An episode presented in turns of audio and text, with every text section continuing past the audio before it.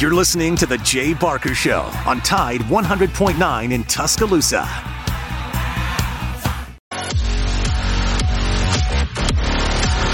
Yep, that would be us on Tuesday, September 12th, 2023. Like I really needed to give the actual year. Uh, hey, Lars. Hey, Justin. How you guys doing today? I'm doing great. Doing great. Uh, got a good night of rest and ready to carpe diem. Huh? Hey, what about the Jets last night? And most notably, Aaron Rodgers is gone. Also, there's a great story, in my opinion, it's my opinion, on former Alabama defensive back George Teague. And we'll jump all over those topics as we lead up to the weekend full of college football games with a reminder, Lars. Friday afternoon, noon to two, we will be at Innisfree. So come by and grab a burger and some fries and a cold beverage and join us. But, you know, I, I love the NFL. I follow the NFL. Lars immerses himself in the National Football League. And I watched a lot of last night's game, and I, I will say this, Lars, I, I really love watching the Mannings. But let's just talk football. What's the latest on Aaron Rodgers? He went down, was it the fourth play from scrimmage?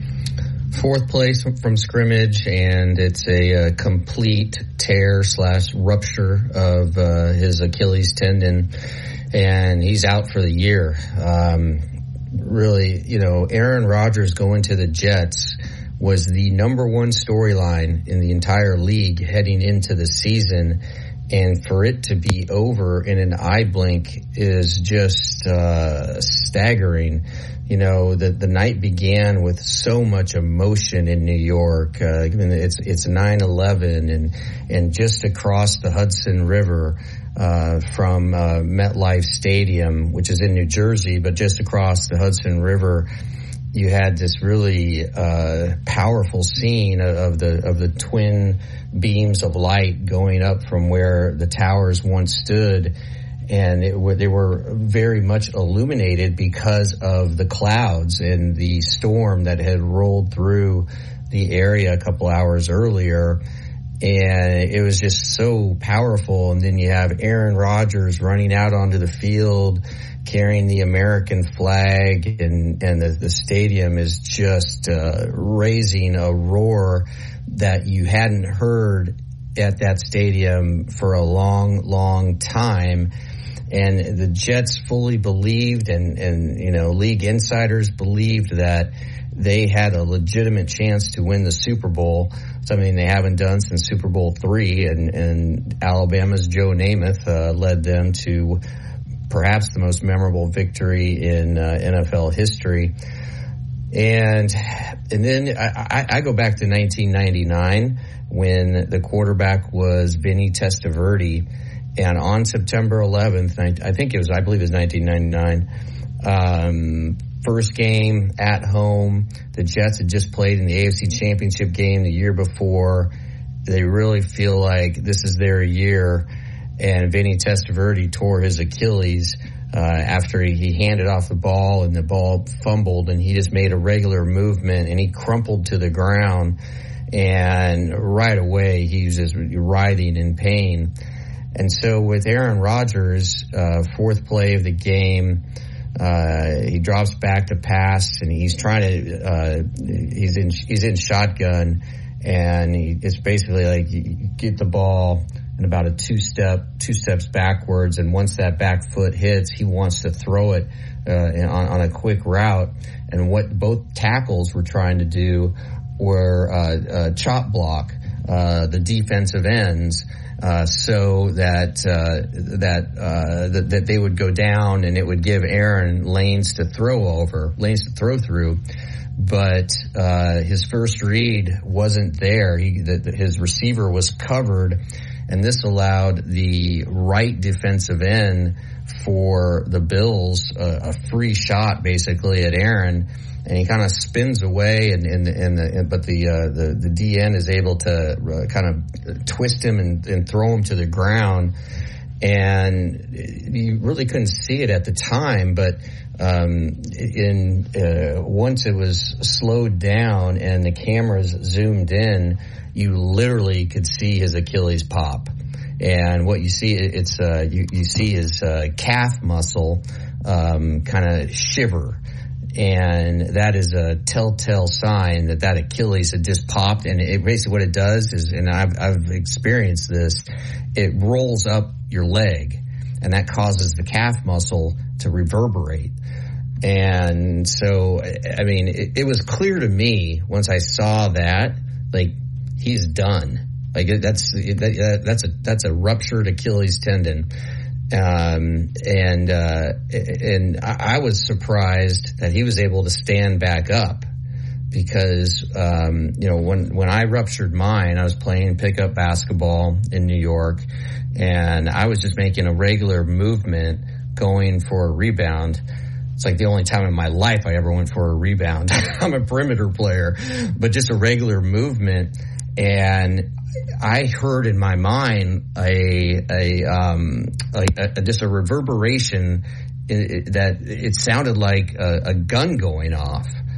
And what I thought was um, a, a, friend of mine behind me who played point guard at, at Princeton. Um, I thought he had thrown a ball and hit me in the back of the leg. We were actually playing a, a game of knockout.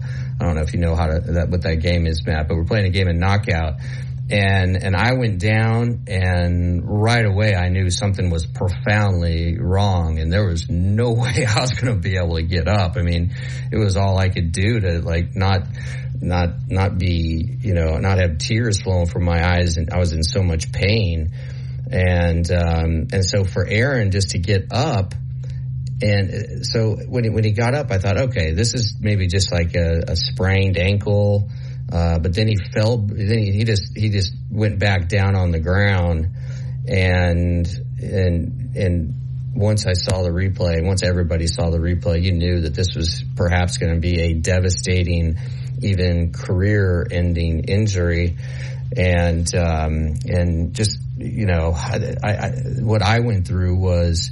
Um, you, uh, I, I, I immediately went to the emergency room you know, they told me what I already knew uh, in New York, and luckily I was able to get out to LaGuardia um, in massive pain, but they gave me painkillers. Uh, got somebody to get me in a wheelchair. Got on the last flight out. Uh, able to get back to Birmingham uh, right away. I called my friends at the uh, at Andrews Sports Medicine. Went and saw um, Dr. Uh, Norman Waldrop uh, the next morning.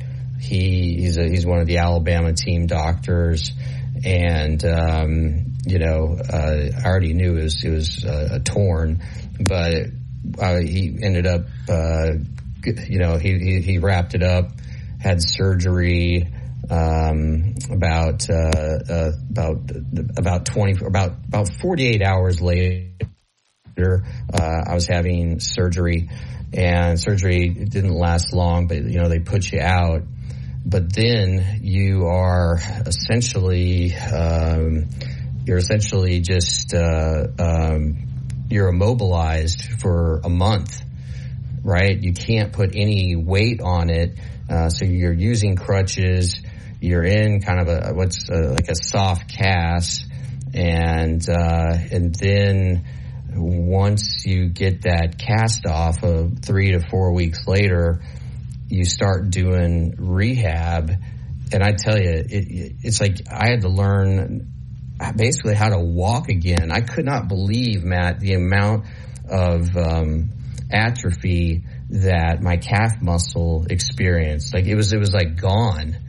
And, uh, and, you know, I, I was on crutches for a good uh, another month, so two months total, and you know just just uh, just going very slowly. So is that, his career over? Uh, I think it is. I think you know the is. way he jumped off the cart when he was down underneath the stadium in the tunnel. I didn't think it was that bad. It just, you know, he, he literally kind of hopped off the cart and tells me he's got back into the. He, he's got a high threshold for pain.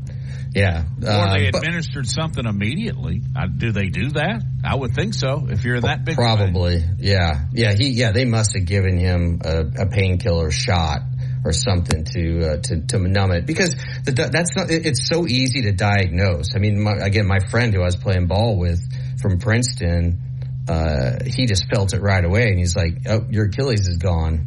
You know, and uh, so they, they knew immediately that it was a torn Achilles, and so they were able to get him in a boot. I'm sure, yeah, they gave him uh, painkillers, and it's sad.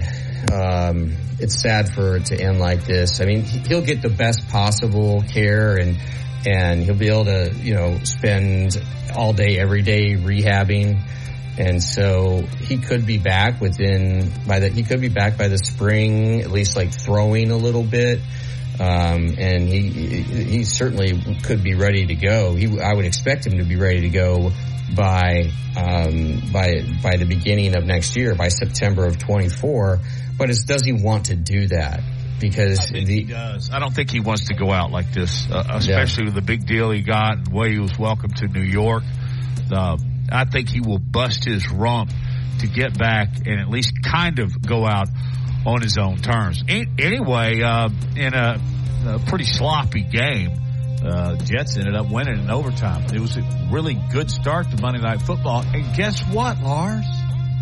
I got to watch in my den in the comfort of my own Spectrum Disney agreement. I know. That was great. We'll, we'll get into that a little bit more. Alabama's George Teague is my hero. He always has been. We'll talk about that and more on the other side of the break as you listen. Oh, actually, Nick Kelly, Tuscaloosa News. Don't get too far ahead of yourself, man. Nick, who is a beat writer and a darn spanking good one.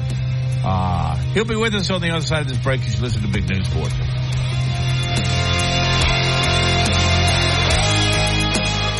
Thompson is known as the Bama Broker. She's a Tuscaloosa native, an Alabama graduate, and the only realtor in town with Wall Street experience. A skilled negotiator, Laura Lee knows how to buy low and sell high.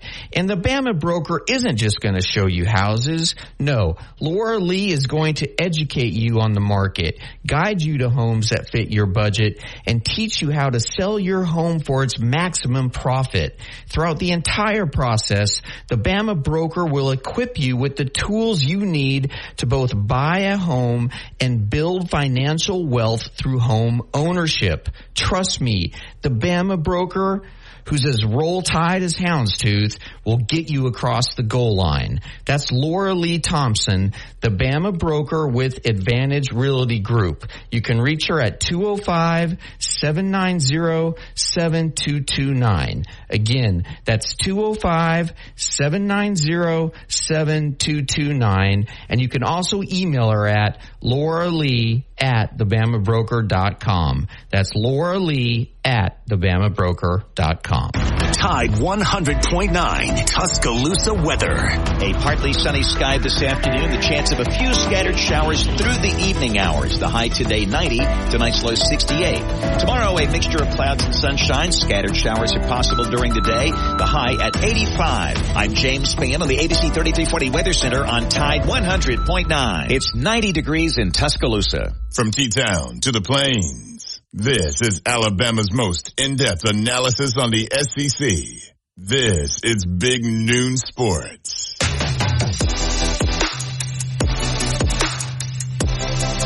As you just heard from James Spann, it is 90 degrees, but I guess August was just such a kiln that uh, 90 feels like 70 now. Uh, it's it's very comfortable. I also do understand there's lower humidity.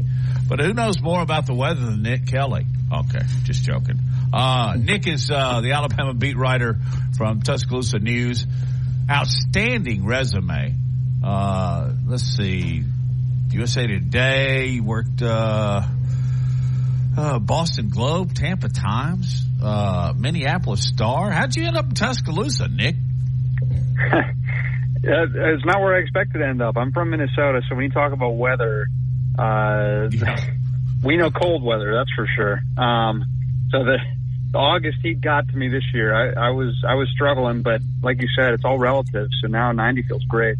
Uh, but yeah, it's kind of a serendipity to an extent, and just feel blessed that I ended up here in Tuscaloosa a few years ago, and have uh, really enjoyed covering Alabama football and men's basketball. Nick, I feel your pain. Uh, I went to St. Olaf College, uh, you know, 20, about 45 minutes south of the Twin Cities. And once I was done there, I vowed never to return to Minnesota in the winter because it was just, it was just too, too much for me. Um, but, uh, what what what made the job so attractive to come to the Tuscaloosa News? Was it covering Nick Saban and, and, and the Alabama program? Was it just the, the opportunity to, um, you know, uh, be alongside uh, the, the, the late great Cecil Hurt for a year before he tragically passed away?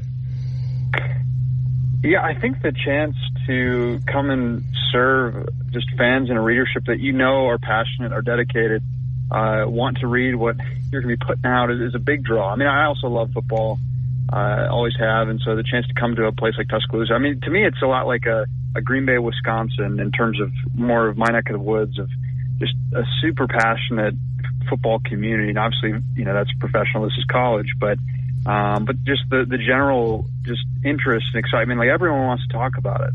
I mean, I, I remember I was at Thanksgiving with my uh, fiance's family, and there's an older relative uh, in her 90s that uh, can't see well, can't hear well, but she wanted to talk about how bad the officiating was in the Tennessee game from weeks before. And that, that to me is just such a fun environment to be in where everyone cares about what you're writing about, what you're covering. Uh, and so I really do enjoy being in a place like that. And, and, and I didn't necessarily know that completely going in, but I had a pretty good idea it was going to be like that. It's, it's exceeded my expectations.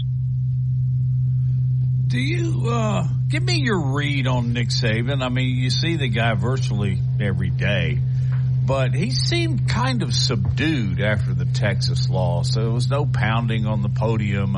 Um, nobody asked a dumb question in his opinion. How do you read his reaction both Saturday night and then yesterday?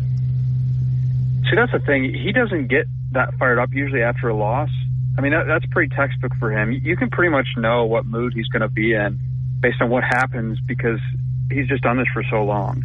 So when when Alabama loses, which doesn't happen very often, when it happens, I mean, he's probably more just calm and matter of fact, and you know, I need to be better, so to speak, uh, than he is in any other moment. Um, so really, I mean, if there's a chance that you're not going to get draw his ire for a question, it's most likely after a loss because he usually does not get fired up uh, in that setting. So this to me is not too out of the norm for him uh, for a scenario like this. You get more of the fired up Saban when it's a uh, a win that's a comfortable win that the team might be riding a little too high confidence wise. So, so this is not out of character from what I understand about Nick Saban.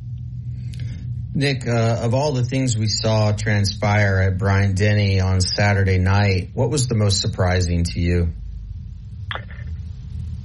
I mean, the offensive line just keeps. I, I keep thinking that it's going to be a really good group. Maybe it's because I, I bought the Kool Aid that they were selling uh, early on, and also, I mean, just, but frankly, on paper too, it's not like this is a group bunch of three stars. I mean, you've got guys who uh, just our elite prospects, and J.C. Latham, Tyler Booker. I mean, some really talented guys. Kadyn Proctor is a five-star guy out of Iowa, one of the top prospects in this past class. Uh, and obviously, everyone's talking about their size and the strength that they have, and, and I think everyone has been eager for them to get back to that good old joyless murder ball. Um, but it's going to take some time if it's going to happen. And I'm not writing them off just yet uh, because it does take time for a group like that to gel, especially in pass pro and communication that that takes. Uh, but there's some really concerning things with guys just getting beat one on one. Footwork wasn't good. And, and so I, I didn't necessarily think this is going to be the best offensive line in college football, but for it to be such in a different spot than we maybe expected or thought it was going to be, that I just think is surprising to me overall. And, and also, and we've talked about plenty of this and we're written about plenty of it, but pass rush too. I mean, it just disappeared. I thought that Texas offensive line to me didn't stand out as that good coming into it, but Alabama's pass rush got barely anything going. I think they had six total pressures in the game, whereas Texas had 27. And so Al- Alabama's pass rush with, with guys like Chris Braswell, Dallas Turner, I mean, just it just wasn't there most of the time. And granted, yeah, Will Anderson's gone, so we didn't think that uh, they still had Will Anderson, but you've got to be able to do more than that against an offensive line that I didn't think was necessarily that good, and yet they held up just fine against Alabama. Is the uh, leash with Jalen Milroe shorter, if at all, going into South Florida? Probably. I mean, the fact that Nick Saban said he did consider playing multiple quarterbacks indicates that yes, it is. Uh, now it, it's kind of interesting situation in that if they had someone else, does he get sacked more? Does he deal with more pressure?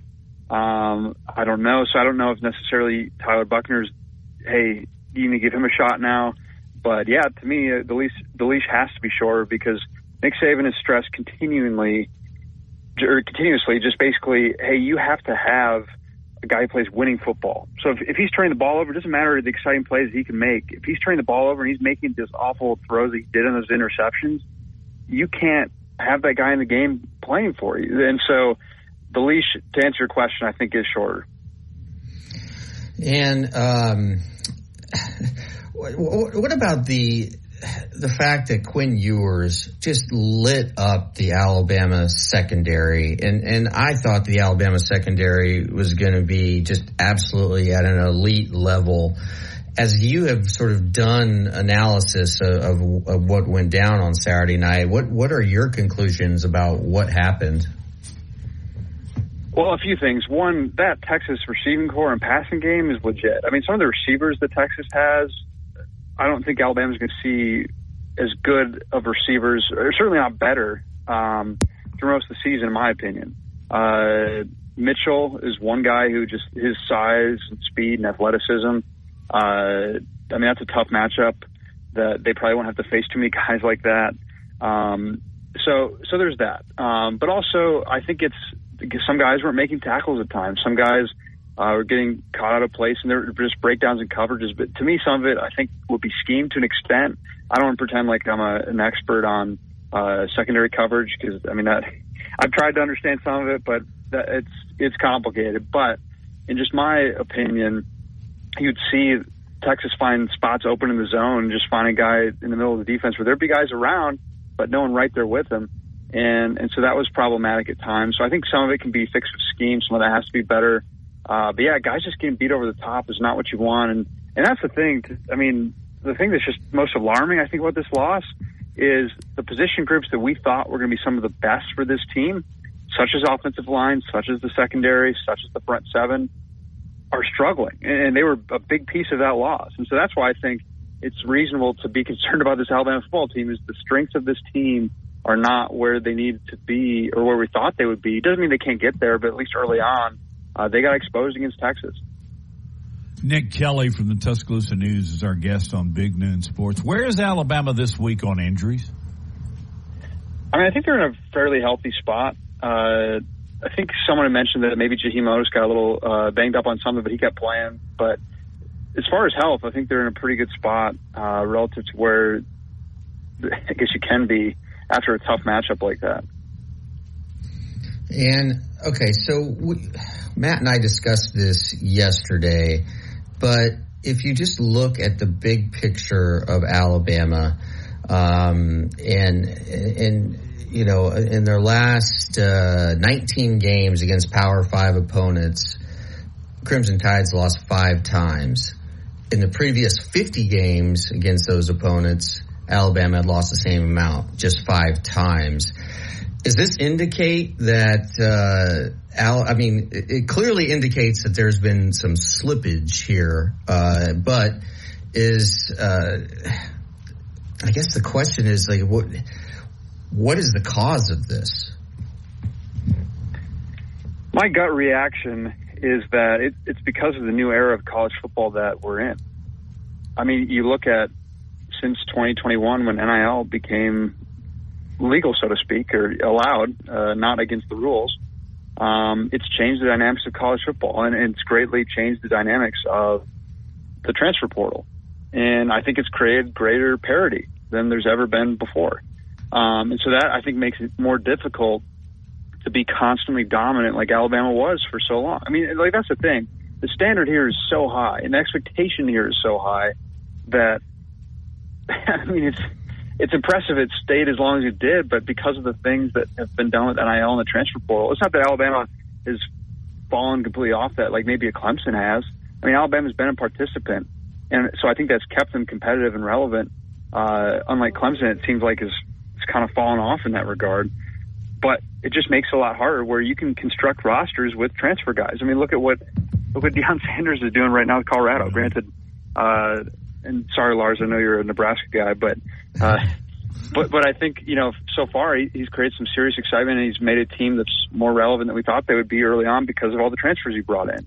Look at LSU a season ago with transfers. I mean, look, look at Ole Miss. I mean, they build a lot of their roster transfers, and so the reality is is that you can kind of put together something a lot quicker and construct a roster much quicker in a d- different way than ever before. And I think that that just means that it's not going to be as easy for Alabama to just be completely outright dominant as in the past. Doesn't mean Alabama's not going to be there contending, not going to be there playing, not going to be there competitive. I think it certainly can be because, again, they are in that space of the transfer portal. They are in that space of NIL. And it's not like uh, they can't be competitive in that way, but I just think it's not going to be to the level that Nick Saban created throughout a lot of the dynasty. Hey Nick, I just hate to ask you live on air, but could you hold through a set? Well, this is very, very enjoyable and informative. Could you hold and do another segment with us? Do you have time? if you don't, you don't. Yeah, um, unfortunately, players are talking just a few minutes. But, oh, Oh, okay. yeah, okay, yep. Nope, No, never, I, I nope, thought we're I thought that was Yeah. Tuesday. Okay, let, let me wrap up with one final question. Something Lars and I were talking about yesterday, and that's Sark at Texas, Saban at Tuscaloosa. Given the situation, the current climate of college football, is Texas a better job because they've got more money? I mean, define better. Oh. that's a that, that's well, a, is it easier to get better question, players but- in Texas or Alabama? I mean, Texas obviously is a huge pool. Um, so I think from that regard, that might be a better spot. But also, working for the Texas donors and boosters, I don't know if I'd want that job. Uh, but I, the resources are there, but there are a lot of probably hands in that. Whereas Nick Saban, to my understanding, when I wasn't here when he came here, but my understanding is he, he pretty much is like, look, you know, I'm running the show here. Like, you know, we can't have a bunch of hands in, in this kind of thing. Um, and some of this is this isn't exact reporting on my part; it's speculation. But just in terms of Texas's, uh, just all, all the maybe people that you have to report to, or the people that uh, just might have their hand in things. Uh, I don't know that that would be a better job in that regard. Um, but the resources are there. That's no secret. There's Texas oil money that's there, um, and obviously there's plenty of in-state talent that's there. Um, but depending on who you'd have to answer to, that might not be the exact job you want if you're a really prime head coaching candidate. Great stuff, Nick. Go talk to the players. Appreciate it, and have a safe trip to Tampa. Sounds good. Thanks so much, guys, for having me, and have a Thank good rest you. of your week. Yeah, thank you, Nick. Really good. Um, Nick Kelly, Tuscaloosa News, our guest. Of course, you can look him up, TuscaloosaNews.com. Subscribe. It's like the only daily newspaper left in the entire country. I still miss that. Just about every morning I get up. I'll get my coffee, Yep. around for the, No- nothing the like print. it. No. Get, get that uh, ink smudged on your fingers, man. But you- Loved but it. you just can't search and gather as much information by bouncing around online. Just No. Uh, Lars, start printing your own morning newspaper for us. okay. All right. We'll. Uh, when we get back, I got to get into this George Teague story. Uh, he's just, I've always admired him, and it didn't start with the uh, Lamar Thomas rundown in the Sugar Bowl. It started, I guess, going all the way back to Montgomery. We'll talk about that more coming up on Big Noon Sports. This is Reagan, owner of R&R Cigars, the Cigar Mansion in downtown Tuscaloosa, located at 2703 6th Street across from the Home 2 Suites. Come down to R&R and see why we're the ultimate cigar and bourbon experience. With over 165 bourbons and five private barrels, our selection of bourbon is unmatched. We have the best cocktails around and our cigar selection is legendary. Our lounge and service are world class. Come and experience the luxury of the mansion and see why it's a world-renowned cigar and spirits destination. More Big Noon Sports coming up.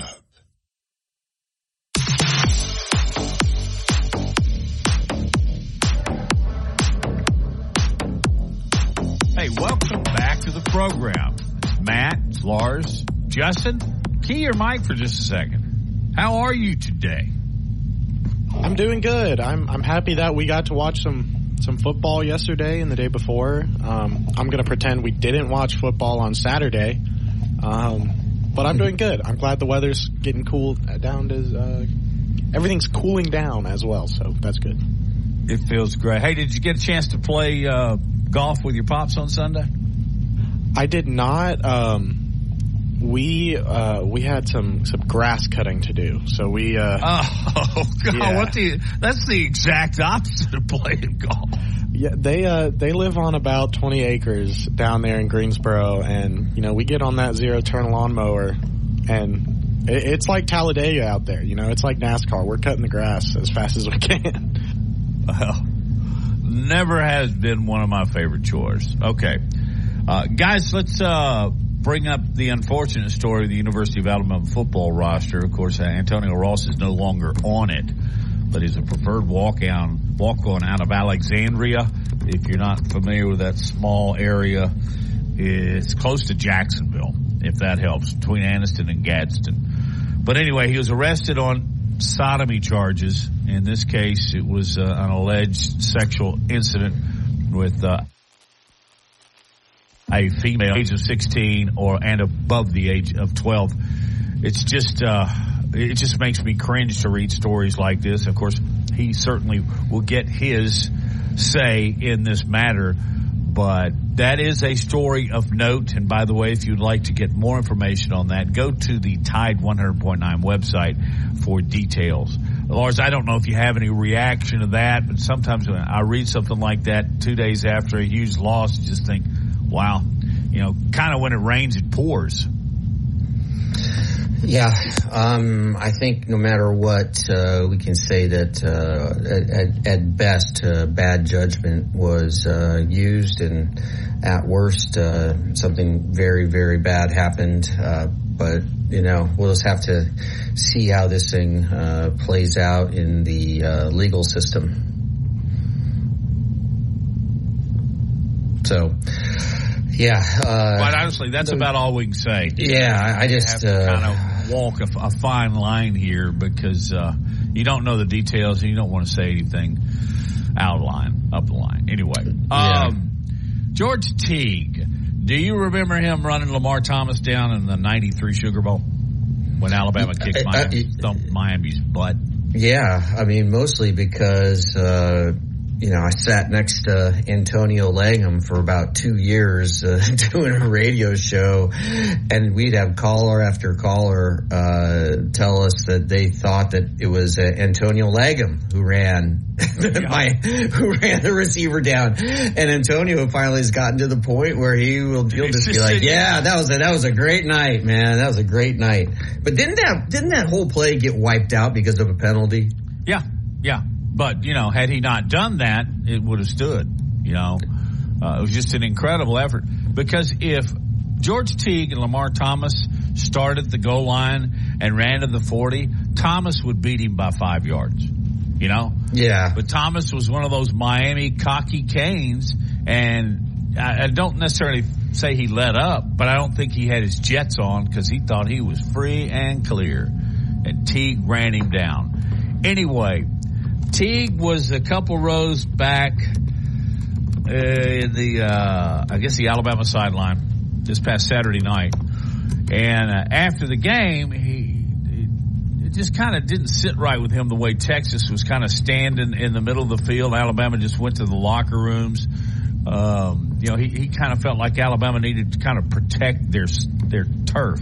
You know, um, so he tweeted uh, I guess after the game, he tweeted and ended up getting like a million and a half hits. Uh, just that, you know, it, you know, he used the word P I S S E D. I don't know why I could spell it, can't say it, but um, it it made him angry, and he called him out. He says, "You don't do that. You don't let somebody do that in your own stadium." Uh, and I kind of, I kind of, I get where he's coming from. I really do.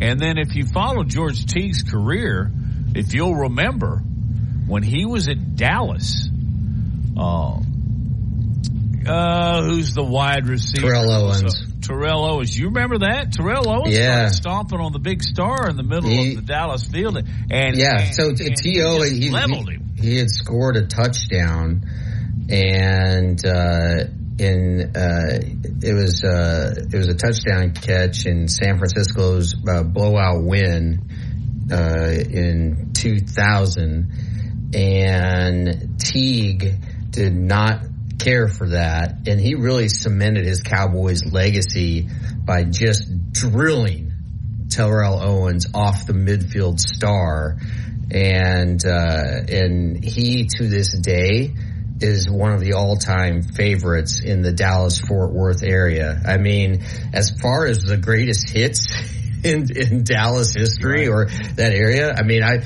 I think Nolan Ryan putting Robin Ventura down is number one, and number two, or maybe one A, is George Teague dismissing Terrell Owens from the Texas Stadium Star. So, if anyone anyone in the entire country can talk about disrespect at midfield with some authority, it's this man, George Teague, who, uh, who, uh, you know, in full disclosure, I like very, very much. And, you know, we've had him on the show many times.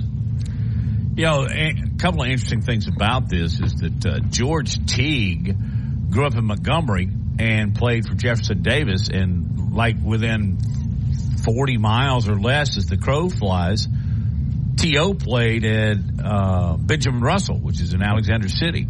Uh, I don't know that they ever met. They're about the same age. T.O. probably a little over. I, I can't say that for certain. But, but T, you know, T.O., you know, he, he still hasn't forgiven Teague for, you know, daring to ruin his moment of self-aggrandizing, right? By, by, by, by, you know, uh, preening on the most sacred star in all of sports. And he hasn't even acknowledged Teague in uh, in his role as a as a security guard, you know, in one of the most memorable touchdown celebrations that went wrong in NFL history.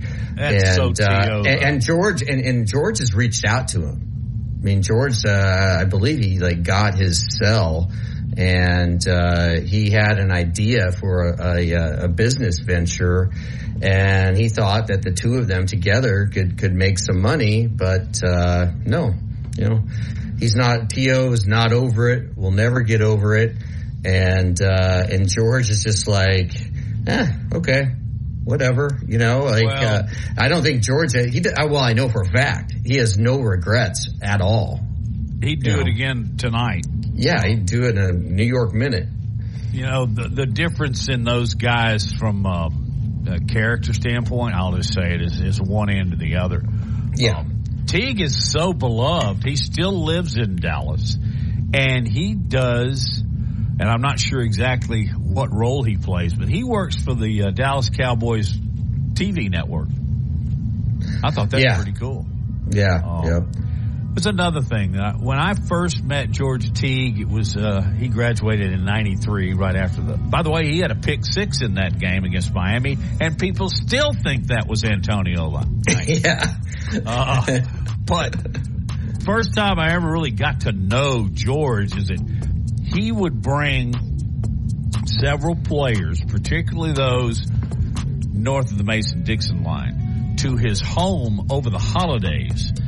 And his mother would cook up the biggest vat of chitlins and another vat of turnip greens, collard greens, and then some biscuits and all, you know, as southern a meal as you could possibly get. And he served it up these guys from the north. By the way, have you ever been around chitlins? No. Okay, I, I got something to inform you about, which may come into play or may not later in your life. You're listening to Big Noon Sports. Well, yeah, and, and Matt, we gotta we'll break down more of, of George Teague and his comments and Sure. and why I think they're absolutely pitch perfect. Yep, uh, we'll do that. That's all coming up on Big Noon Sports.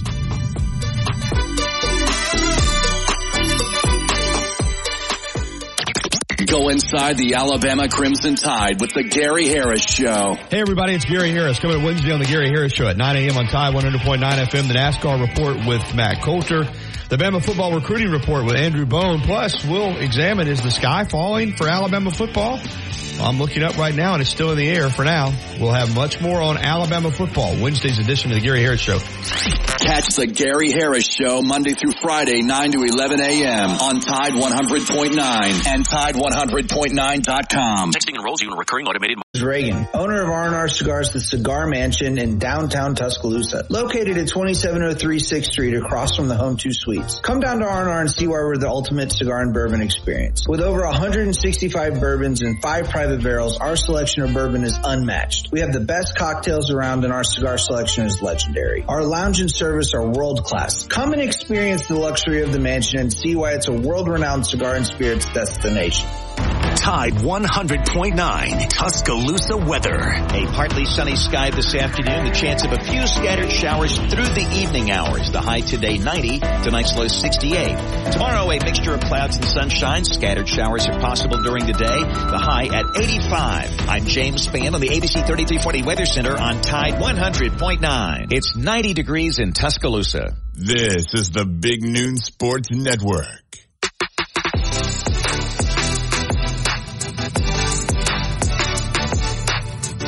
Let's line up some phone calls here as we wrap up our first hour on Big Noon Sports. Go ahead and give us a shout to 205-342-9904. Talking about George Teague and his tweet after the game after Alabama's loss to Texas. He was not pleased with the fact that uh, most of the Alabama players went immediately to the locker room while Texas kind of milled around on, they were milling around in Alabama's front yard. And he, he he took upset, exception to that and continues to do so. He backed it up in an interview last night with uh, AL.com. Yeah, uh, really nice piece by our, our buddy Michael Casagrande um, on AL.com about this. Um, and uh, and Michael notes that as of this morning, uh, so Teague uh, George sent out uh, a couple tweets, and one of them, actually, two of them went viral. One has 1.6 million views as of this morning, and another has uh, 1.4 million.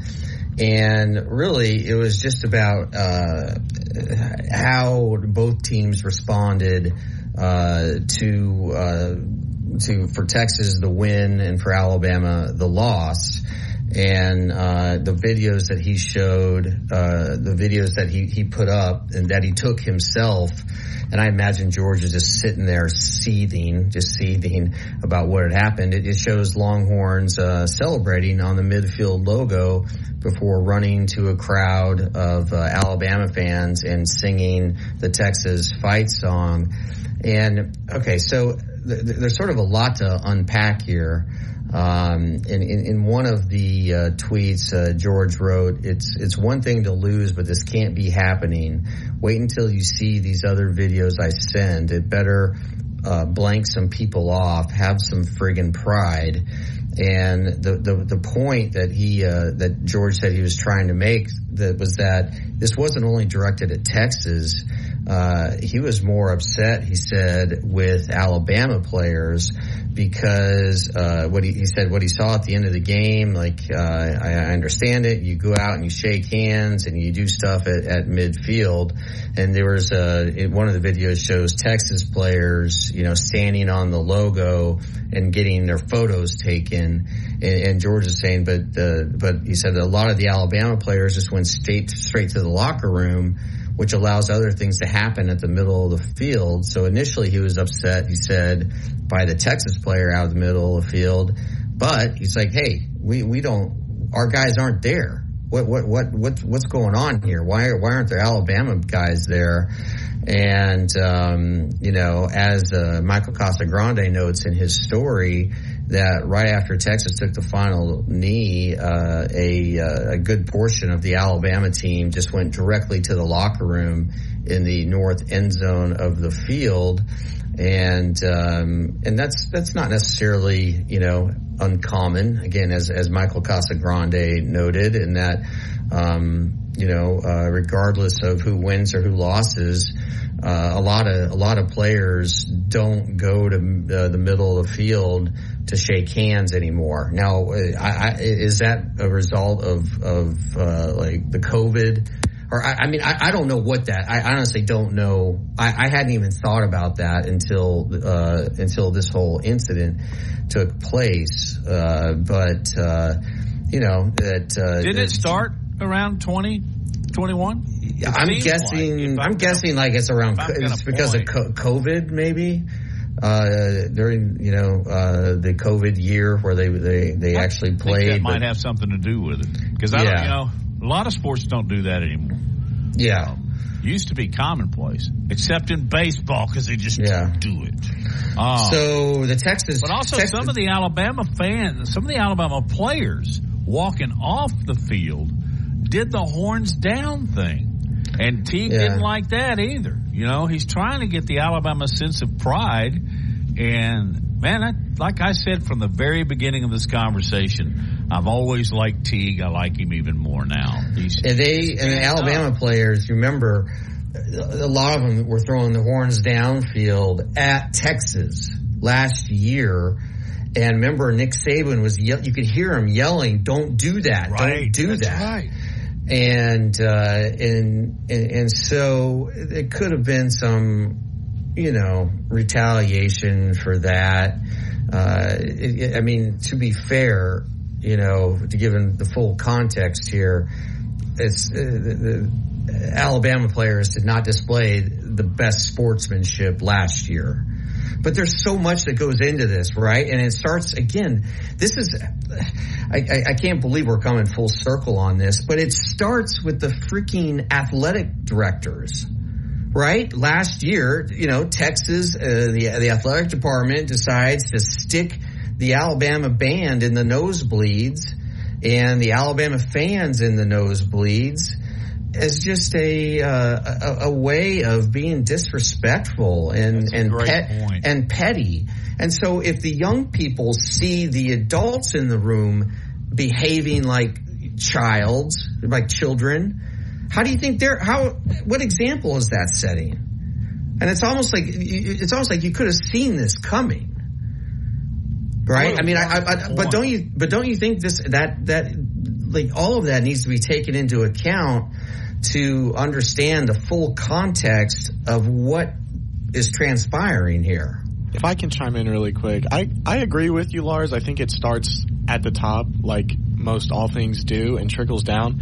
I think when it comes to the football side of it, to me, and it may just be my lack of understanding, but it's so they they they contradict each other. These statements. You you want the Alabama players to stay on the field and defend their turf uh, and play more aggressive in their play from the O line, the D line, but then you don't want them to throw the horns down, or you know, if or if they go out and shake hands and be respectful, they're they're going to be called soft. You know, I feel like there's so yeah, many sides a, of it. Yeah, that's a good point. Uh, Justin, you're younger than generational thing. Yeah, that's what that's what I was just going to ask. You're you're yeah. younger than Matt and I. Um, do you have a problem with players just going directly off the field and, and, and not shaking hands at midfield? And do you think it's a, and you think it's a result of, of COVID? Yeah, I, I could see it uh, being from COVID because uh, I definitely think it was straight to the locker room, and I think that was a requirement, um, especially from that 20, 2020 season. Um, I don't Which, know. By the way, I have to interrupt here. Mm-hmm. That makes absolutely no sense. You're slobbering in a pile of humanity, and yet you can't shake hands after the game. I'm sorry, well, Justin. Well, That's flown all over me for three years. well, I, but now, Matt, I mean, nothing about COVID makes sense. well, I mean, from masks to you know everything. But Justin, anyway, Justin, go ahead. Point, yeah. yeah. we could do a whole show on that, but uh, that'd be on a different radio station. um, I, I, I'm conflicted with this as well because I think if I just got my butt beat in a game that I was supposed to win, um, I would not want to hang around. But I also don't like seeing Texas, um, you know, sing their song and linger around on our field for hour, 30 minutes after the game. And I think that's also on Sark and and it's a little disrespectful on their side, I would think. Um, you're you're a guest at someone's thing. It doesn't matter if you beat them or not. Like, why would you hang around and and and celebrate? I, another point, which is a little unrelated, I heard that they brought cigars from Austin just in the case that they possibly would have beat us. Can you imagine if Alabama did that on an away game?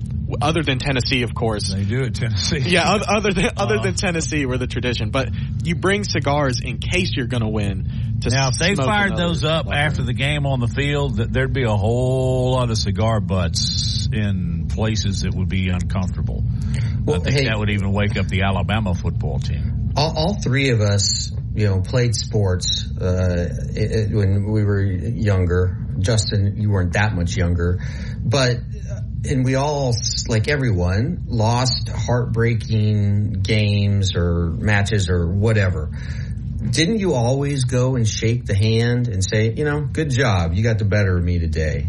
I'll start with you, Justin. Um, yeah, definitely. You you shake your hand, and then uh, middle in middle school, sixth grade, Justin losing a football game would shake their hand and then go cry in his mom's car after, um, because he was so mad that he I lost. Did, like Lars did. Yeah, I mean when it, when it hurts you literally to the point of tears, man, you care. I'm, and I've never had a problem with that really. But uh, one thing I did have a problem. I think I can speak for all three of us here. When there's a video out of an Alabama fan yelling at the Texas sideline some really crude, uh, embarrassing things, and um, that's a situation where I truly believe uh, Yeah. the voice of four ends up being the look of the entire Alabama That- that- nation. I- and I, I hate that. And, and Justin, do, too. you know is that have those fan or is that I- fan yeah, or I- fans been identified? I've seen the video. I've not heard them um, if they've been identified yet. But as a and Lars, you're a professor at the university, and I'm a recent alum, and so and Matt, you're an alum as well. I hope, and I'm not for going after people or, or canceling, if you will, but I hope those people are found and are either banned from the stadium or if they're students kicked out of school because I think that's absolutely unacceptable. And like you guys just said, it makes the whole university look bad. It's 2023, people. Come on. I mean, how embarrassing did you make the Alabama nation look? Lars, that should be your assignment in class. Go find out who these knuckleheads are. And don't ever reporting. allow them on the, uh, anywhere near I, Brian. I bet if I unleashed my students on, Oh, on this yeah. task, they, they could figure it out. Uh, on the other side, wrapping up on, uh, I'm sorry, it was funny. And I, you're right, Lars. Pettiness begins at the top. But the pictures you see on social media of the Texas band in the far upper stands all the way over to the side, sitting there all crunched up. I, uh, probably not supposed to, but I laughed out loud. You know the picture I'm talking about, guys? Hey, look, Matt, I can give you firsthand account. I was sitting one section over from the Texas student section in their band. Were they Wow. able to make their way down from the uh, upper deck? Didn't they make their way down to the field? Because it seemed like they were playing the Texas song, you know, the Texas been on the railroad song. I feel think they sorry did for- somehow. Yeah, I feel sorry for the trombone guy. that's that's The trombones walk. were the very last ones to come up. I'll say that. So they were struggling a little bit. You got to be pretty BA just to tote one of those things around on flat ground. Next hour, lots of phone calls. Let's line them up. Go on, tell, tell us what you think about George Teague. Any other subject as well. You're listening to Big Noon Sports. Back in a minute. Attention. Laura Lee Thompson is known as the Bama Broker. She's a Tuscaloosa native, an Alabama graduate, and the only realtor in town with Wall Street experience. A skilled negotiator, Laura Lee knows how to buy low and sell high. And the Bama Broker isn't just going to show you houses. No, Laura Lee is going to educate you on the market, guide you to homes that fit your budget, and teach you how to sell your home for its maximum profit. Throughout the entire process, the Bama broker will equip you with the tools you need to both buy a home and build financial wealth through home ownership. Trust me, the Bama broker who's as roll tide as houndstooth will get you across the goal line. That's Laura Lee Thompson, the Bama broker with Advantage Realty Group. You can reach her at 205-790-7229. Again, that's 205-790-7229. And you can also email her at Laura Lee at thebamabroker.com. That's Laura Lee at thebamabroker.com. A Town Square Media Station. WTUG HD2 Northport. And W265CG Tuscaloosa. Tide 100.9. And streaming on the Tide 100.9 app. Covering SEC sports like kudzu on the roadside. This is Big Noon Sports. Yeah, well, he played really well in the last scrimmage, and uh, I, he's done well in practice. So we feel really good about sort of how he's continued to improve and develop and gain confidence in what he's doing, and have a good feeling around you know the teammates and the receivers and all that type of thing.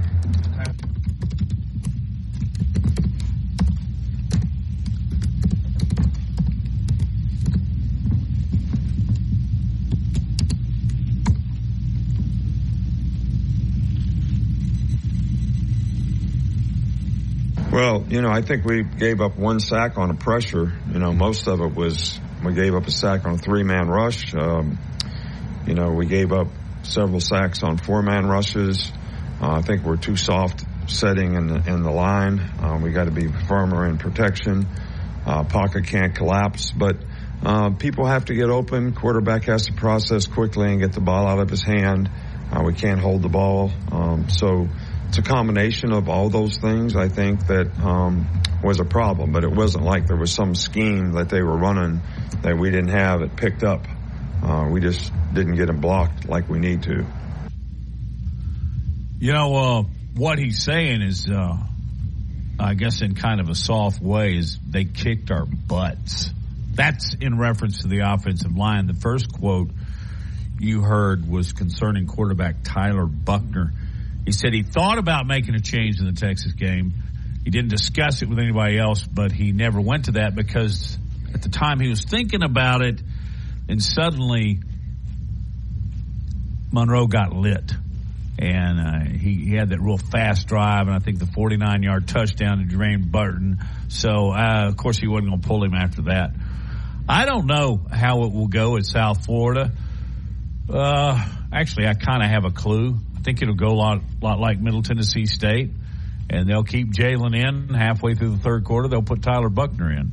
However, Lars, if South Florida, in their bullish ways at Raymond James Stadium, somehow are playing Alabama heads up, physical, and let's say it's a, a 14-14 tie, and Milroe uh, maybe he's fumbled a snap or turned the ball over.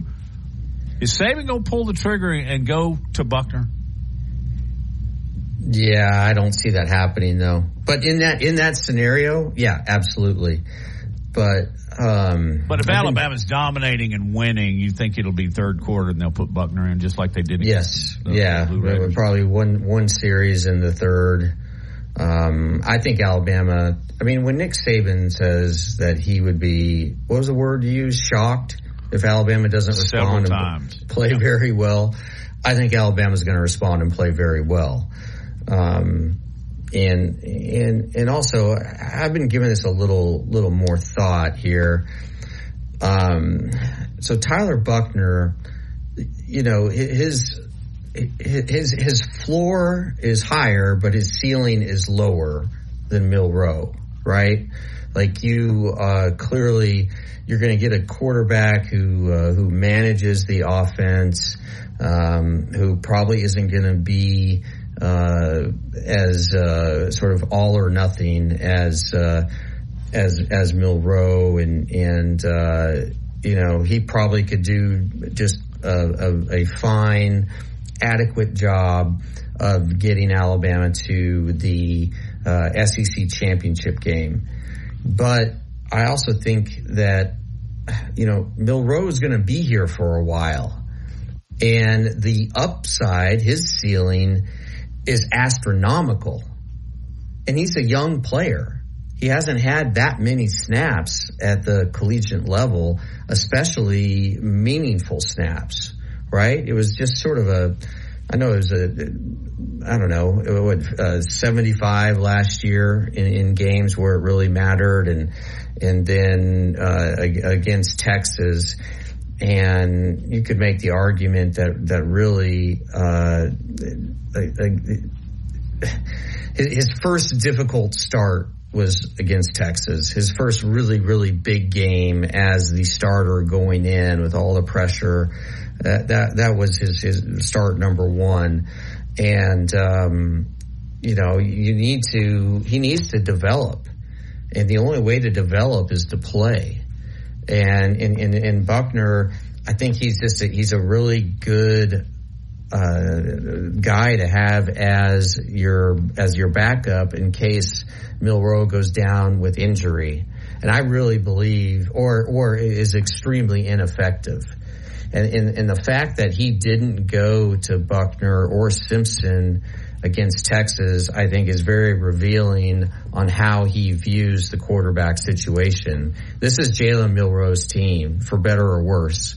And I think it probably will be for better because I believe he will be a different quarterback in about uh, two months than he is right now uh, because he just has phenomenal athletic ability.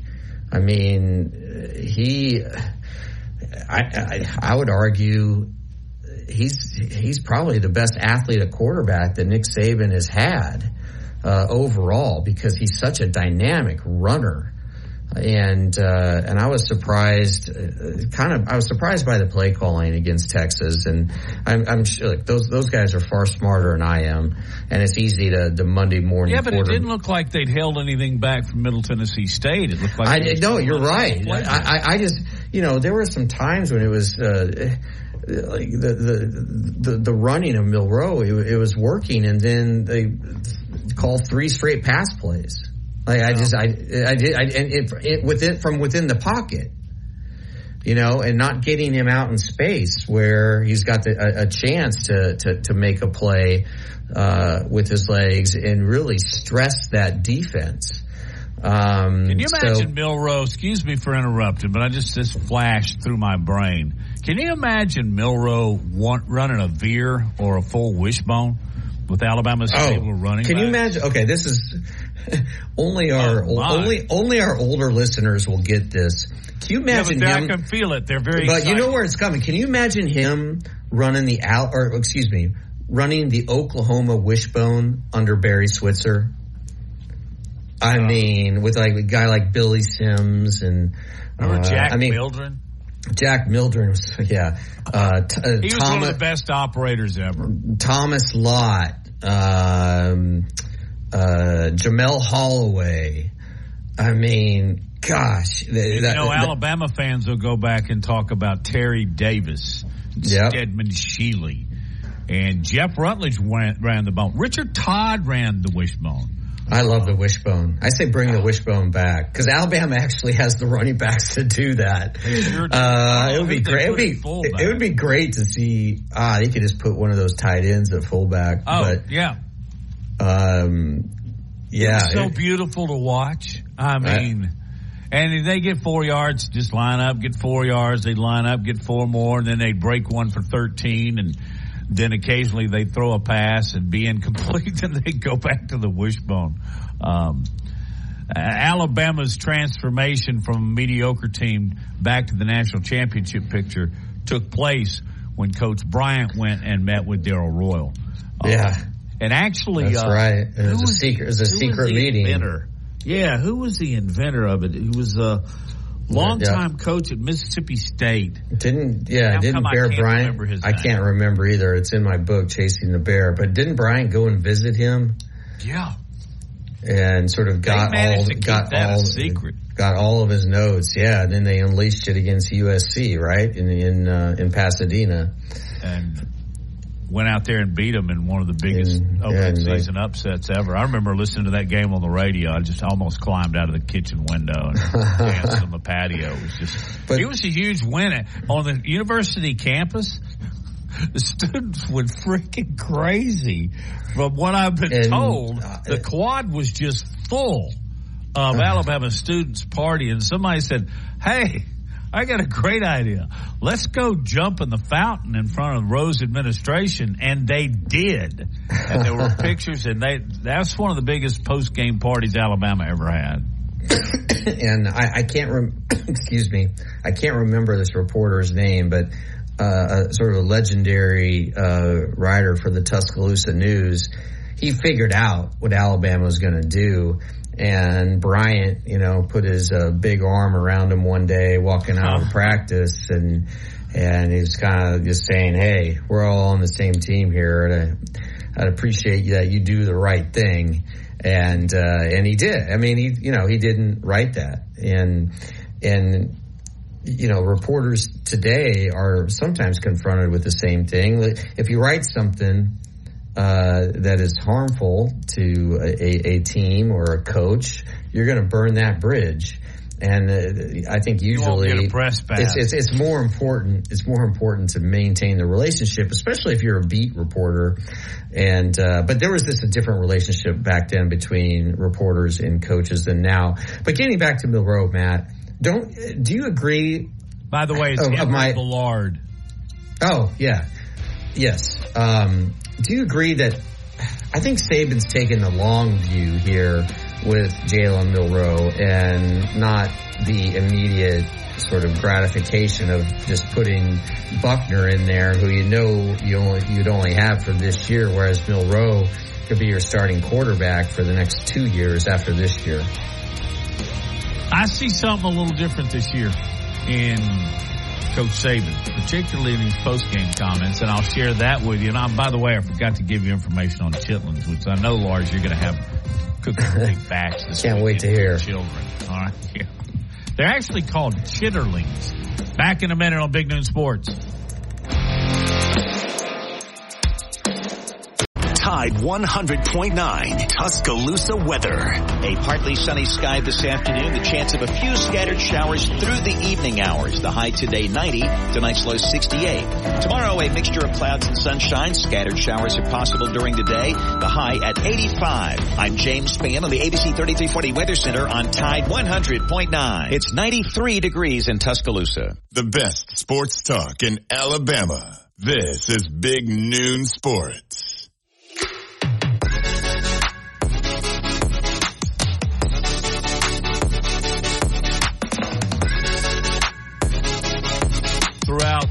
Entire break, all I could think of was great players in the wishbone. And you watched it from the Nebraska side as. OU just would decimate teams running the wishbone. But Alabama was running it, and um, they won three national championships running the wishbone. Uh, what a smothering ball control offense that just wore the opponent down It was very Bryant like in the style of play. The reason I think differently about Saban than I have in his in his treatment, uh, the way he's used his other quarterbacks, when he was asked Saturday night about whether or not he ever considered to go to a backup, go to somebody other than Monroe, he paused for quite some time and then he's, you know, he admitted to thinking about it, but not discussing it. Um, first of all, uh, Saban usually doesn't answer questions like that with, with, you know, total transparency, but he did. And I, hey, we get the right to read too much into a picture, right, Lars? Absolutely. I, I read into that that, uh, his triggers finger is a little quicker now. Maybe Maybe not. You, I don't think you see it that way. I do. Um, perhaps, and perhaps he's trying to send a message to Jalen. Um, but uh, yeah, I, I, really, I really think uh, I mean, look, we haven't seen Tyler Buchner play uh, a single meaningful snap as a quarterback at Alabama, so I, I, don't know what he's capable of.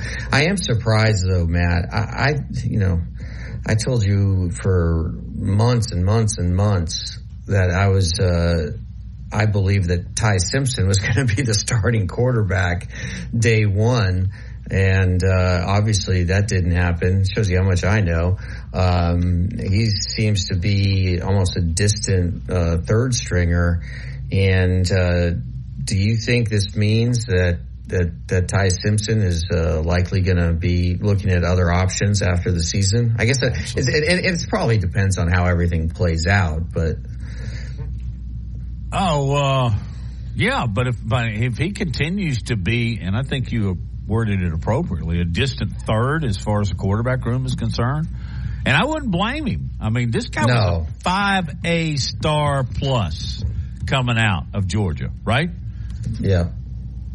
and uh, he has Justin, not seen no, sorry, go ahead. Significant now. playing time since he's been there.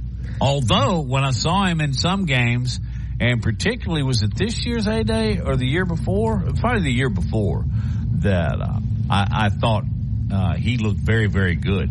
And by the way, I, I, should have asked Nick Kelly this. Maybe I'll ask Justin. Justin, what's the word on Justice Haynes? I have not heard anything either, although I've not been, you know, feeling my sources out. Um, but I think everybody's very confused as to why we saw so little of him against Texas. Uh, I've, I've, not heard an update. Hopefully, we'll hear something this week um, before the USF game.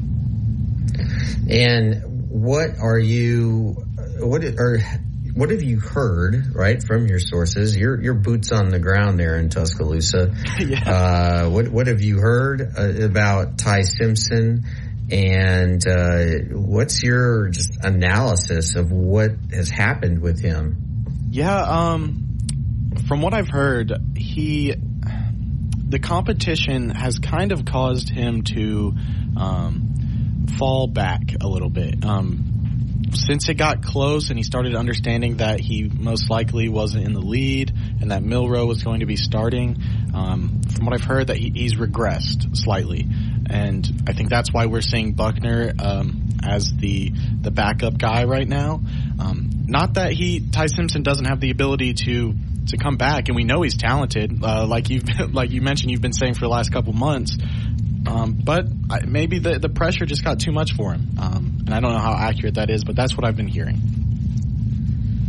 Do you think he'll enter the portal things keep going this way? I, I think so. I think there's a possibility we could see two or three of these guys enter the portal. Alabama really has a quarterback problem on their hand with uh, hands with Julian Sayin coming in next year. Um, yeah, we keep talking about Lonergan, um, but if Julian Sayin's here, you know, which one of them is going to be the starter or battling? Is um, is Milroe's a junior or is he a senior this year? Oh, I, I thought he was looking a, up what uh, Tyler Simpson. Ty Simpson is a redshirt freshman. Yeah, well, I, I, I think we're going to have a lot of quarterbacks, and there's going to be an even bigger competition next season compared to what we saw this offseason. I can't give you that information because I don't have a depth chart. Um, I don't think anybody has. A, yeah, he's, laugh, he's, a, he's a redshirt sophomore, I believe.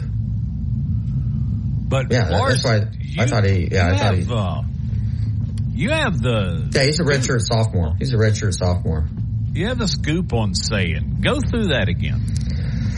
Yeah, so uh, I have a friend who is working on a book, and for this book, he has embedded with the Sayin family and uh, out in uh, California, meaning he's just he's spending a, a lot of time with uh, Julian and his, his, his parents and uh, his high school coach, and he's actually been in the room when he's talking to Nick Saban, and uh, and he has told me that uh, the two talk a lot. And um, and that Nick Saban has, has used the phrase, you know, uh, just keep keep your mind where your feet are. Like just every day, try to get better, right? And and uh, and and just uh, you know just focus on improving. and and and, and Julian he he wants to be like everyone, uh, every high school quarterback. He wants to play in the NFL, and he believes that his best place to go to develop to become an NFL quarterback is Alabama. He comes from a, a, a family that has uh, has means that uh, he's not worried about NIL, and uh, he just um, he just wants to to come and, and, and ball right? And he's a he's a gym rat. Uh, he just he loves he loves the the grind. Um, he uh, um, my, my friend who's again working on this book, like said, he reminds him of Joe Burrow in that he just he just loves the uh, chess match of football and loves to study it and and and you got to remember that Nick Saban he I think he still views himself as a as a quarterback right? He was he was an all-state quarterback in West Virginia, and he was he was very successful at it. And uh, I think he, if sort of the if he hadn't played defensive back at Kent State and he had gone on to be, say, a third string backup at Kent State as a as a quarterback, right, because of his size um, he would be known as an offensive minded coach, an offensive guru rather than a, a defensive guy. Um, but I think that he, you know, he, he can communicate at a really high level with, with quarterbacks. And it appears, again, according to my guy, that that the, the two have a really uh, a special relationship formed. And Nick Saban's not making any promises, but I think uh, you can see how rapidly Julian Sayin is developing, and uh, and you know he needs to put on some weight. But the thing is, he has the one thing you can't teach, and that is accuracy. And he knows to go he knows where the ball needs to go pretty much pre-snap, uh, a la Joe Burrow. And he's still a work in progress. He's a young player. But I think Nick Saban, uh, again, from what I've been told, like just absolutely loves this kid. And I could see him sort of being the last sort of cornerstone quarterback of the Nick Saban era. And, uh, and I want to be very clear, like that, that is not what uh, has been uh, articulated to me directly, but I'm inferring this, and and there's he, he, Julian Sayin has so much potential, and of course you got to work, right? You got to work, work, work to maximize that potential, and he needs to get bigger. He needs to put on weight, needs to put on muscle, and he's doing that. Um, and, he, and he's playing at a really, really, really high level right now. Now, can he come in and start as a freshman? Mm, not many do. And so it makes sense to me that you have Milroe this year, Milroe next year, and then, uh, and then in 2025, uh, conceivably you'd have Milroe and Sayin going after the starting quarterback position uh, and competing and see you know who wins over the team, or it could be like a Jalen Tua situation. Um, but uh, uh, I just know that Nick Saban just loves, loves, loves this kid, and that's why when you you mentioned you know the the other quarterbacks on the roster, um, Justin and the possibility of, of uh, getting in the portal, I think you're spot on. I really do. Well, what, you know, the only way we're going to find out is just watch the season play out. Okay, Justin, are you on mic? Key your mic, please. I got to ask here, you very here. the most important question of the day. Have you ever eaten chitlins? I sure have. I, I sure have. Did you like them? Um, not really. I'll be honest, not really. Um, I've never tasted them because it's impossible to get past the smell when you cook them. If you walk into a kitchen uh, and you got your grandma cook, cooking some chitlins, it'll make you want to turn around and go back out the door. Um, but I'm told if you can get past that, they're pretty tasty. And I, I guess y'all both know that they're pig's intestines. Uh, and a very, very old culture driven food uh, back in the days where uh, you know you had a long.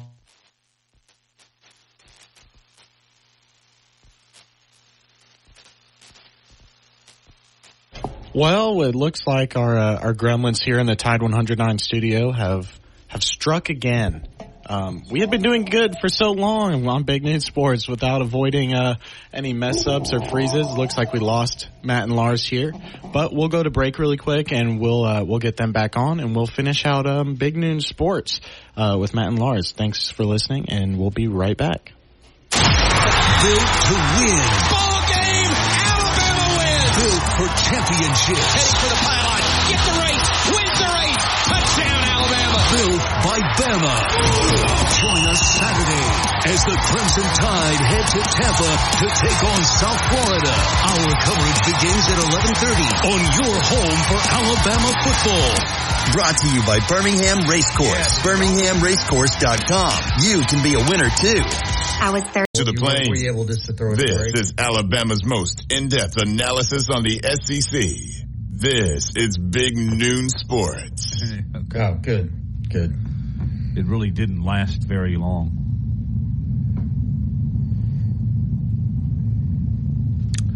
On the next Inside the Locker Room with Coach Wimp Sanderson and Barry Sanderson. Tune in Wednesday, 7.30. We'll have former Alabama great Scott Hunter. We'll discuss the quarterback Scott situation with Scott. Also, 8.15, Bill Cameron will join us. We'll recap the game played out in California. Also look to the Samford game for the Auburn Tigers. We also put the Texas game to bed and look forward to the South Florida game.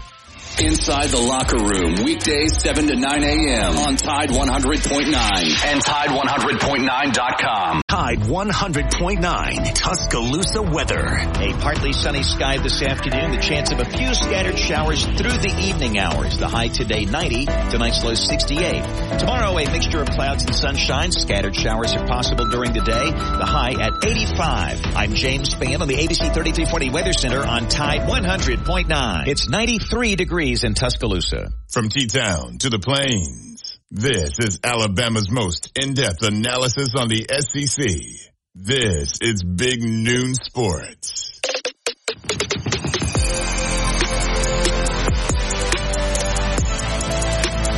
And we go to the top of the hour and let's open up the phone lines wide. Anything you want to talk about, anything within reason, just dial 205-342-9904. Also a reminder that you can uh, find all of our programming through the website, Tide 100.9. Also, we have our own website, which is bignoonsports.com. That's the way you can stream and listen to us wherever you want to go. And also you can follow us on X. I don't think I'll ever get used to saying that. Just like I still say the Oakland Raiders, but Twitter, um, at Big Noon Sports. Okay. Um, we're going into break, and I don't know if y'all heard me say this or not, so I'm going to repeat it. Um, there's a great story, of course, what I've lost now. I'll find it about pro athletes that have been coaches. And right off the top of my mind, Lars, my thought is really good players don't make very good coaches. Can you think of one, an example on either end? I know this, I'm not supposed to ask questions without giving you warning. I tried to, but the gremlins got us. Can either of y'all name, name one that did very, very well, name one that uh, was kind of a disaster? And uh, did you say an NFL player? A pro player, basketball, NBA, uh, NFL, um, and hockey. I think this story included one of all of those. Well, Basketball, you're Doc Rivers, right? That'd be one. Yeah. Yep. Basketball has several. Uh, Doc Rivers, you remember at the end of his career, Bill Russell was a player coach. Uh, Jerry West, and I, this one had to kind of pop myself in the head, actually coached the Lakers for, I think, the 76 77 season. You remember Magic Johnson? What did he coach? 15 games. He couldn't stand his players and he left. Um, I always thought that was an interesting situation. But uh, Deion is making his effort at the college level. This article was more along the lines of professional. But uh, I thought it was quite interesting. Um, Mike Mike Ditka, Mike Ditka, Ditka, yep. Dan Dan Reeves, Don Shula, Tony Dungy. Did Don Shula play? Yeah, he If played. he did, I wasn't there to cover him. he was a defensive back. He played for the Browns in '51 and was a part of a 15 player trade. That's a pretty big trade. Uh, that's Biggest trade I think I've ever heard of. uh, he had 21 career interceptions in the NFL. Played in 73 games. Um, yes, and Tony Dungy um, won a Super Bowl. Um, Lenny Wilkens, y'all remember him? Jeff Fisher, he's pretty good. Herm Edwards. Yeah. Oh, you remember Herm Edwards' Tom name? Tom Landry. Tom Landry. I didn't realize. I, I'm, I'm cheating. I, I looked this up. No, that's okay. I'm trying to find the article that brought this up, and I can't. I had it on Chuck my phone. My- Okay, the man that you are going back. Bill Cowher. Art Shell. Uh, you know who was who was Marty really bad? Mike Singletary. Yeah. He was. I was. I was surprised by that. Yeah. Me too. Cause he, I mean, he had such an Um, intensity as a player. Maybe he was too intense to be a coach. Yeah. He had 1,488 career tackles in his 12 years with the Bears. He missed only two games in 12 years. As a uh, linebacker, Yeah, a collision guy. Ten Pro Bowls and eight All Pro teams. You remember where he played player- college? Uh, Baylor, didn't he? Yep. Yeah, Yeah. he played against Alabama in a bowl game. And I think Alabama, uh, how I remember stuff like this. I think Alabama ended up beating the Baylor Bears 16 to 2. I have to look that up. I thought that was, uh, I remember watching it. And they focused a lot on Singletary. But he was about all Isn't that, isn't that interesting that uh, none of these players I mentioned were quarterbacks? Who's the best quarterback turned NFL coach? Uh, best quarterback turned coach that immediately comes to my mind. Uh, uh, I hate to say it because he wasn't very good as a coach, but he was a hell of a player. Is Bart Starr. You remember when he coached the Packers? That's right. They were uh, about a 500 team, I think. I hope I'm not taking credit away where it's due, but um, I think Frank Reich. He's he's been Yeah. decent. Wasn't didn't he orchestrate the greatest comeback in the history of the NFL And, uh, yeah, Bills, Raiders, and uh, yeah, they were down. Gosh, what thirty-one to three or something. Um, Yeah. Hey, if you'd like You know to join in and throw one our way, call 205-342-9904. Of course, we can talk Bama quarterbacks too. Yeah, Larson? i- in the NFL this week,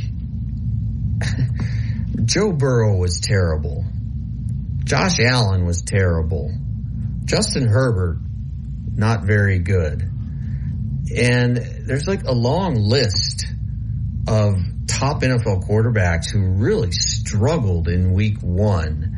Because they don't it- play exhibition games. yeah, okay. That that, that was that was going to be my Really? question. Yeah, that was sorry, be, no, no, yeah, no, that was going to be my question. Is it because they're not playing in uh, in preseason games, and uh, it's just it's all about timing and rhythm, and if you don't achieve that in preseason, then you're really at a at a deficit to start the NFL regular season. And I'm wondering if there's going to be a shift in the collective group thinking of NFL coaches about how they view the preseason based upon the fact that you have all these elite quarterbacks who just uh, put up duds of performances in week one. And also, it's interesting. Uh, arguably, the three best teams in the AFC, the Chiefs, the Bengals, and the Bills, all lost week one. You know, uh, I've always wondered why they didn't give him a couple series. You know, I know you don't want to risk, especially in Burrow's case or Lamar Jackson's case. Um, name a handful of quarterbacks that have just signed the biggest ever contract. Jalen Hurts You don't wanna risk too. that? Jalen Uh, Hurts really struggled. Um, and, and of course, he's it was his first start, but uh, Bryce struggled in a, in a couple of ways too. But that's understandable. Um, I think they ought to take a couple of snaps. Uh, but then again, last night's a perfect example is why you shouldn't play them in exhibition games based on what Yeah. happened to Aaron Rodgers. Guys, I I'm, agree. I'm curious on your take. Um, kind of going with the Aaron Rodgers thing, parallel here. I saw some some blowback from some former NFL players, and their names are slipping me right now. But uh, I believe it um, former Tennessee Titan offensive lineman talking about um, turf in NFL stadiums. And I know we saw with uh, I want to say FIFA or whoever it is is changing all of their turf fields to normal grass to prevent injury. Is that something the NFL needs to consider?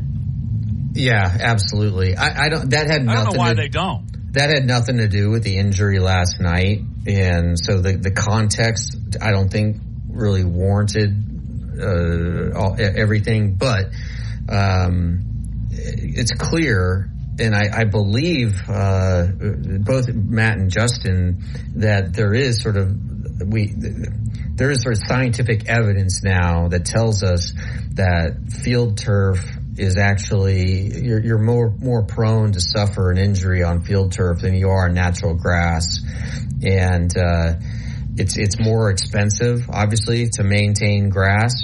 Uh, and in some areas, it's just it, it's really hard to, to keep it, uh, you know, to keep keep it going.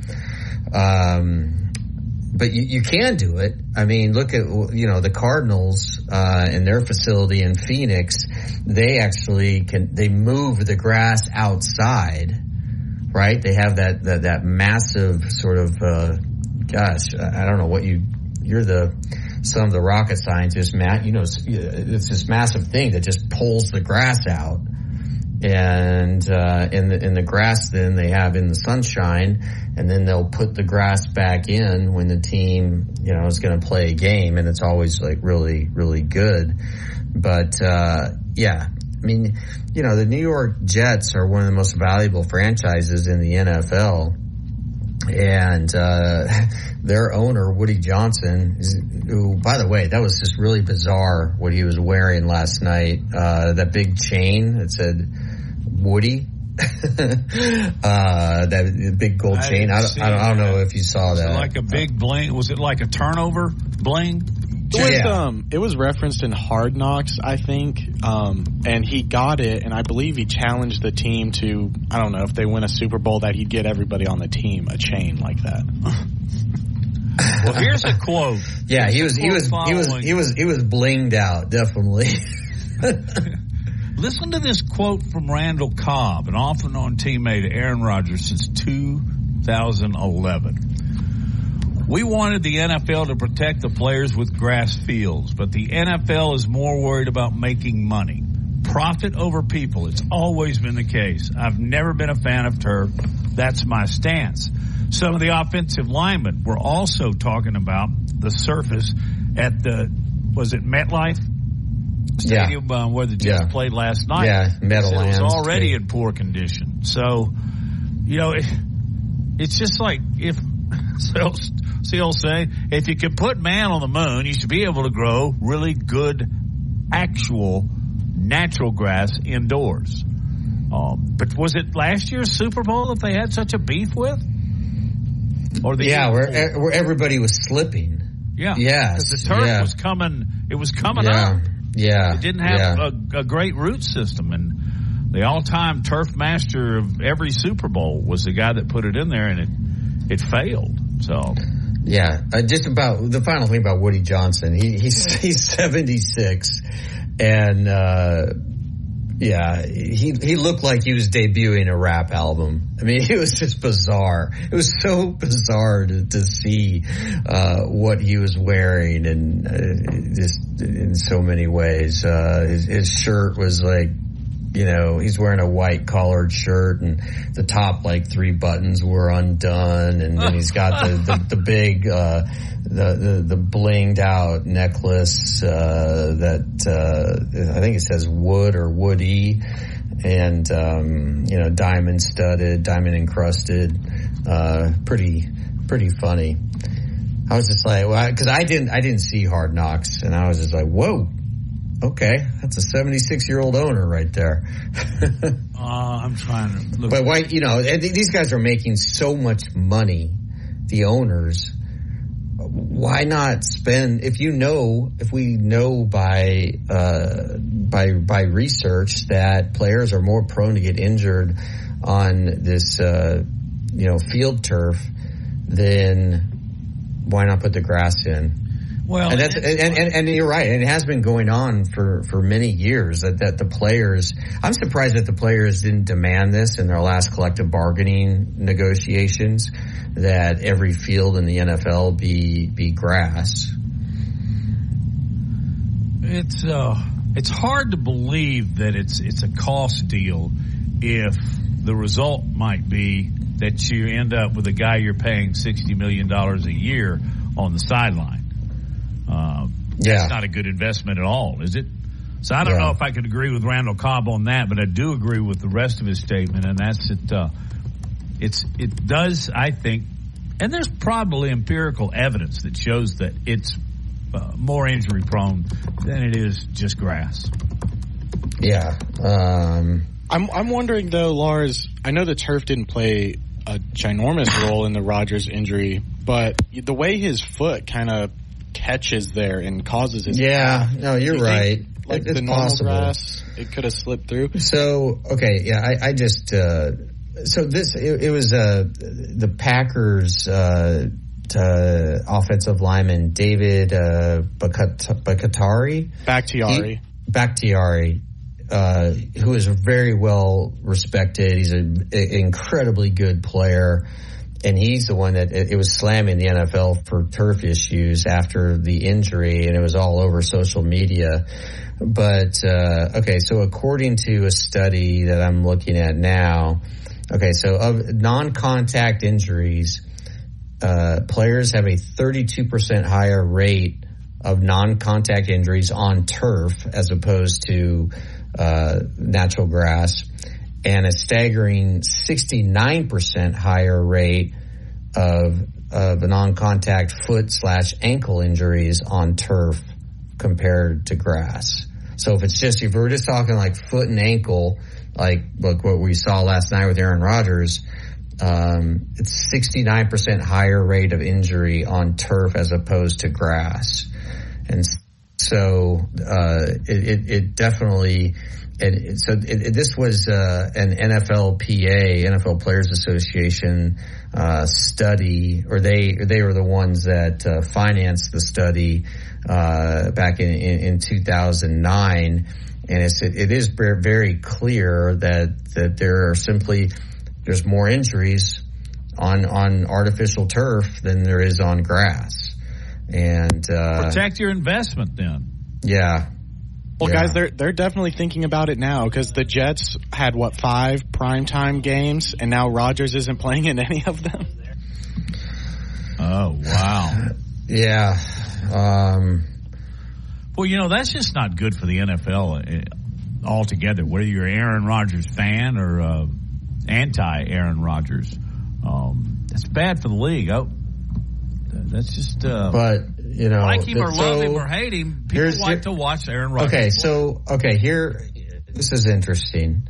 Um, okay, so we don't know if the turf really had any impact on whether or not it it it, it, it contributed to uh, Aaron's injury, but um, the uh, Jets and the Giants, right, who both play at MetLife Stadium, uh, the two organizations, they did put in uh, new turf. It was replaced earlier this year.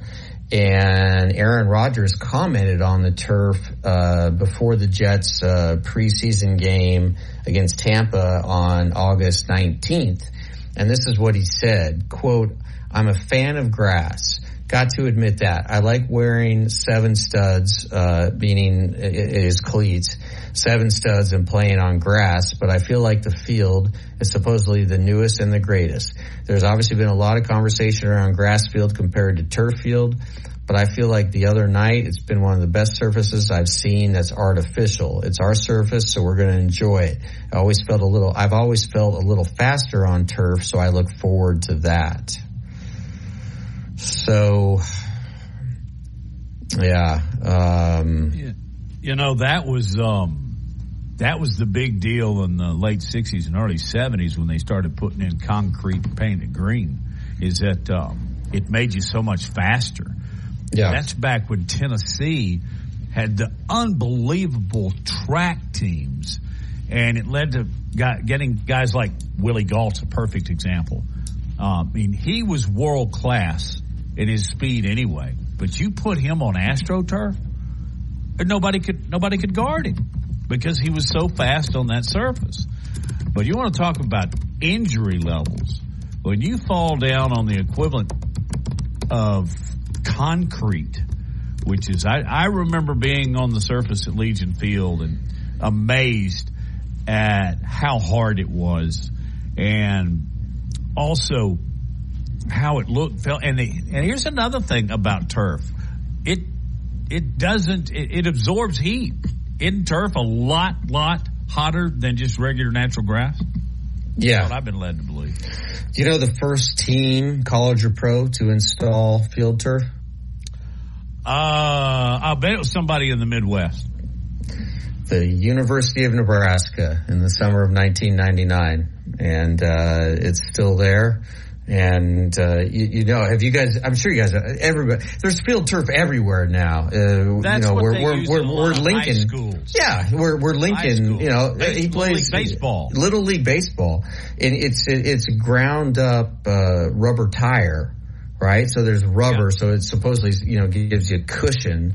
And uh, for Little League baseball, I mean, gosh, when all three of us were growing up, uh, I assume that this is the case for you, Justin, that uh, played on dirt, played on grass, just you know, and and the, the bounces if you're in the infield like never would be true. And and I, I took many of uh, uh, hard grounders to the face because, well, probably because I just wasn't very good at baseball, but uh, also hit just- a rock and then yeah, hit a, yeah, hit a, hit a, yeah, yeah. But that's That part of it. all the time. Justin, I I guess you're young enough where did you grow up playing sports on field turf? Um, I there was a mix. Uh, like playing football in high school, our home field was dirt, but then we would go play on turf, and I always preferred dirt because uh, playing linebacker when you're on the ground, those rubber like beads. One, it's incredibly hot, like you said, Matt, but those beads will stick to you, and so you always got to like brush them off instead of just being naturally dirty, I guess. You know what? Uh, one benefit is, and maybe the only, is that when you go to the videotape and you're trying to view whether or not a receiver got his second foot down and he does the toe drag, you can tell if he really got it on the surface because all that black stuff is kicking up. Those are some Yeah. cool photos when that happens. I'll, Yeah. I'll agree with that. Um, but uh, yeah, I wonder It's- if it's it, like I wonder anything within in America, natural is better. yeah, on natural, yes. Ah, um, and And that I I wonder. I wonder if in, within. I wonder within five years if everything's going to be back to grass, or actually, and, and we're done with astroturf and we're done with field turf. I certainly would like to see that. But but the thing is, with field turf, it, it's it's it's cheap to maintain. You don't have to do anything to it. That's why it's very, it's often used on what we're talking about, little league and the high schools, because uh, over the course of time it takes to pay for it, it pays for itself as opposed to try and keep up natural. But in the NFL, there's no reason, there's no reason why they that. Yeah, yeah. Um, hey, uh, as we wrap but- up, guys, go I, ahead. I will go say ahead. I- just one last point. If it is sort of proven that the field turf contributed to Aaron Rodgers' injury, this could be a uh, a, a a moment that we all remember when the conversation finally shifted to not if we need to make the change to field turf, but now is the time to make the change to field turf. Again, if that is um, if that is the case, and I, I don't think it is, but uh, but Justin, you made a great point. And you know that the NFL Players Association is going to use this as uh, as a uh, you know as leverage slash bargaining chip to uh, try to force all the owners to put in natural grass. And I love, I frankly, I like watching games on natural grass Oh, better than field too. turf. Yeah. Um, by the way, is it true that part of Aaron Rodgers' recovery following um, his issues with his um, Achilles is to go to Bolivia and get in a pod and eat peyote? See, Matt, I thought he was going to go into the locker room and Mr. Miyagi was going to be sitting there with those jars and he was going to come right back out. Yeah. Is he actually going to rely on medical science now? I would hope he would. Uh, he needs to come down here and see Lee Mack or Andrews. Okay, guys. Oh, hey, uh, by the way, I would not be surprised if the if the surgery is done down here in Birmingham. Me either. I mean, we don't know, but about 10% of the athletes that have come here and had surgery. I mean, we all know Could about be. It might, it might even be. Uh, might even be my guy, Dr. Waldrop, who does the surgery. I would not be surprised. Norm Waldrop is, is the best. Okay, as we wrap up, I forgot, and I, had I looked these up while I was looking up pros that coached and were very successful. The most successful ever was not really a great player. Phil Jackson. You know, he played on the championship teams with the Knicks. I think he was like a, s- uh, second off the bench or something like that. And here's another one. Joe Torre.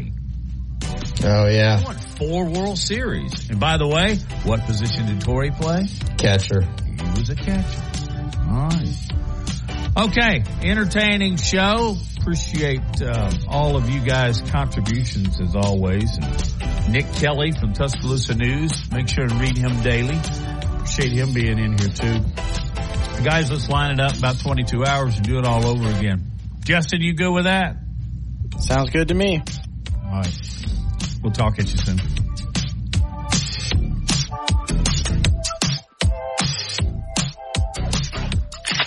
Big Bug Found